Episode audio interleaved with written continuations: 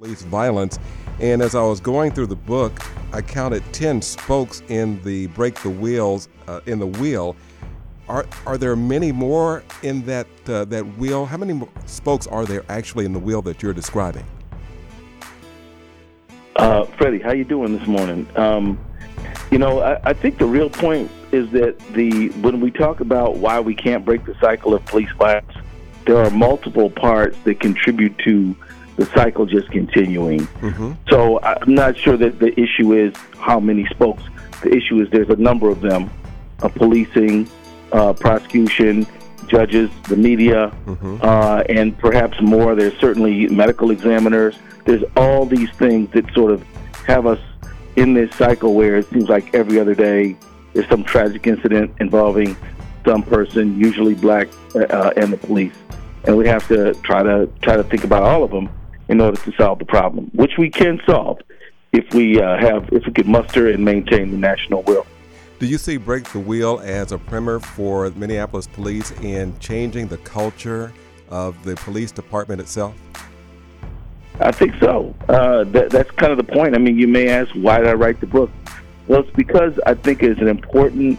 Do- it was important to document what brought us, you know, what what the what happened in the trial. So because when things when these things happen again, it is important to look at different experiences and say how do we solve it.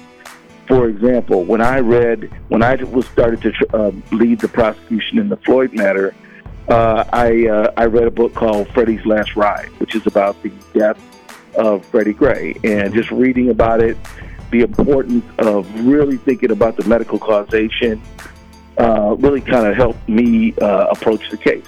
There really wasn't that much written about um, uh, in, in one place regarding Rodney King. There wasn't that much about a lot of things. But I, so I thought, you know what?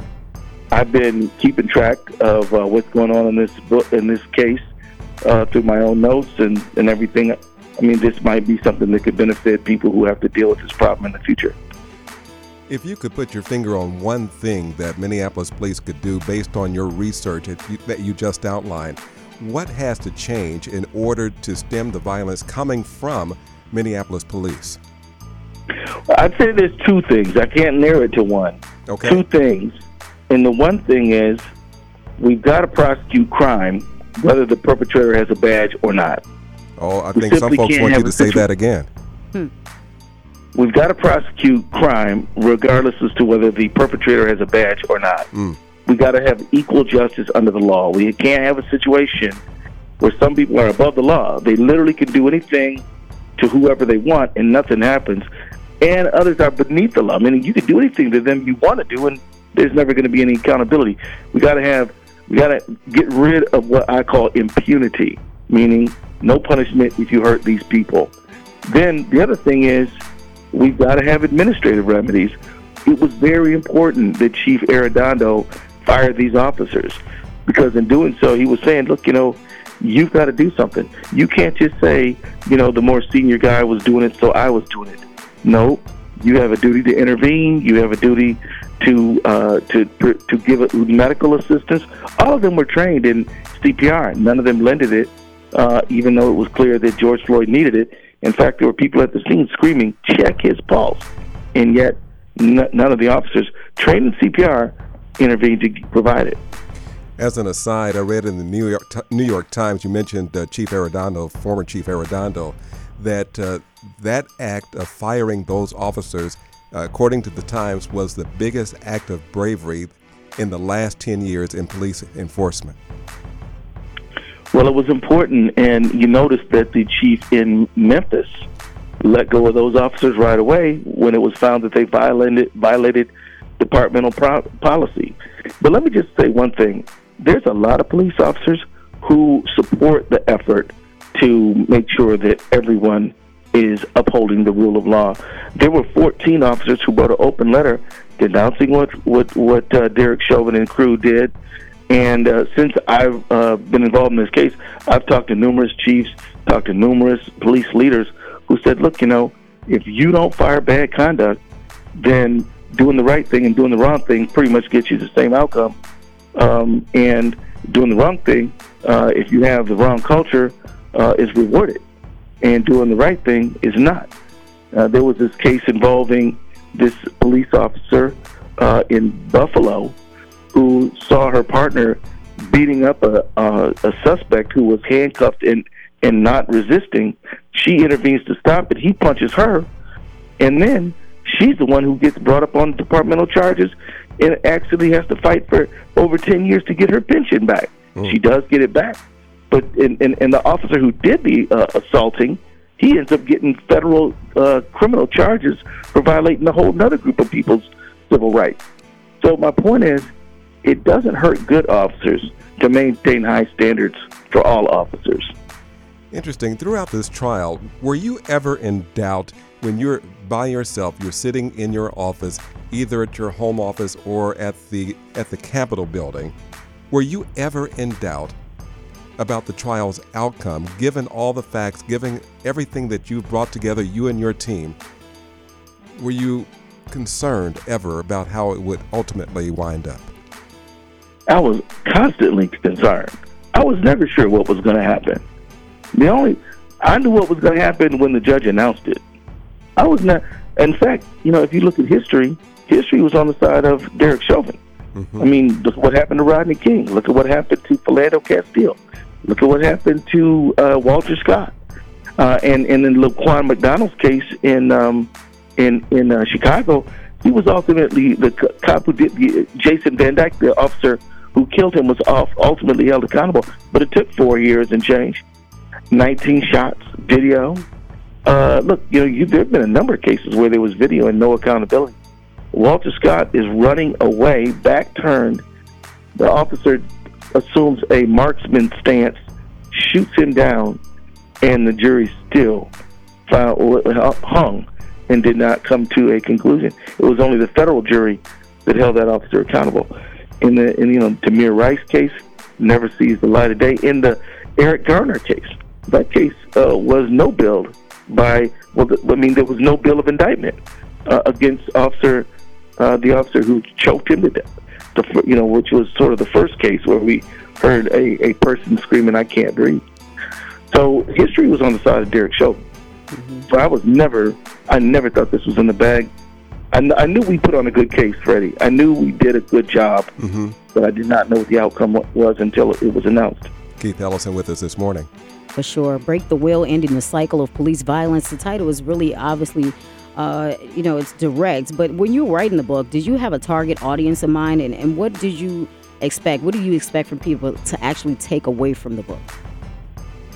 Well, if you are a average citizen and you're trying to understand why does this keep happening, this book can help you understand that. Mm-hmm. If you're a policy person and you're making policy, this book can help you figure out what to do. If you're a prosecutor, it certainly is almost it, you could even use it as a guidebook. Mm. And, and so it really is something for, for everyone. This problem happens all the time, sadly. We need a res- uh, we need a better outcome. We need to get to the point where this is not, you know, a weekly occurrence across our country. Uh, and this book helps bring us one step closer to figure out what to do about it. And so, uh, you know, as, as you all may recall, four months before George Floyd was killed, myself and John Harrington, we issued a report along with a whole committee that was working with us to reduce deadly force encounters with police. Mm-hmm. And we, we convened civil rights people, police officers, and even the police union to talk about how we do this. Came up with 28 recommendations. That report, report's released in February. A few months later, the Floyd matter ha- occurs. And so it's been kind of part of my life's work to try to bring about a better relationship between police and community. And this book is my effort to help help push that forward. Two other questions before we have to step away. We're running short of time, but I'm just curious. Can you talk about the importance of having Jerry Blackwell on your team? Well, Judge Jerry Blackwell, now a federal district court judge, mm-hmm. is brilliant. He was not a criminal prosecutor; he was a civil defense attorney and was very successful, very successful. And having shown up on the opposite side of the table from him, I thought we could use somebody who understands how to build narrative, how to build theme, how to be an effective advocate. So I asked him to consult with us.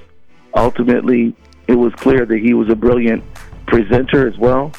did our opening statement, closing argument, handled several witnesses, did a wonderful job. Big thanks to him. He's an example of somebody who's done really well economically in the legal business, who said, you know what, I'm going to take no pay to help justice move forward. So wow. hats off to him. Last question for you. You're the first African American and the first Muslim American to be elected to statewide office in Minnesota. You've served in Congress. So, uh, question Is governor in your future? Well, let me tell you, Freddie, I don't worry about stuff like that, man. I mean, well, don't worry. You know, don't worry. well, I don't really think about it. I okay. mean, I'm not I'm not a particularly ambitious man. There's no political office that I've ever held, including this one, mm-hmm. that I, my heart was set on doing it years before. I usually I usually just do what I can to serve. I, I'm into service. My mother was a social worker. You know, uh, my grandfather was a teacher. My family's into the service business, and so that's what we do. All right. Minnesota Attorney General Keith Ellison here on the heels of a brand new book entitled Break the Wheel Ending the Cycle of Police Violence. A lot of spokes in this book, and I can't thank you enough, Chantel and I, for being with us this morning on KMOJ. Thank you all. Have a great day now. You, you too. too. Thank you. I like uh, I, I, I like what Van Jones had to say about the book. He said Keith Ellison has written a complete and courageous account of the trial of Derek Chauvin. Without Ellison's diligence, Chauvin might have walked free. Break the Wheel engages all stakeholders in a bold and honest conversation. Van Jones of CNN had that to say about the book. All those stakeholders, those were the spokes that I was talking about in the first question to the Attorney General. Mm-hmm. It's really interesting, uh, and I, it's really, he laid bare for us this morning about his uncertainty yeah. about the outcome of this trial. Mm-hmm. Uh, just uh, really delineating all the different trials that have preceded the one with Derek Chauvin. Mm-hmm. It was never in the bag, the Attorney General said. Absolutely. It makes sense.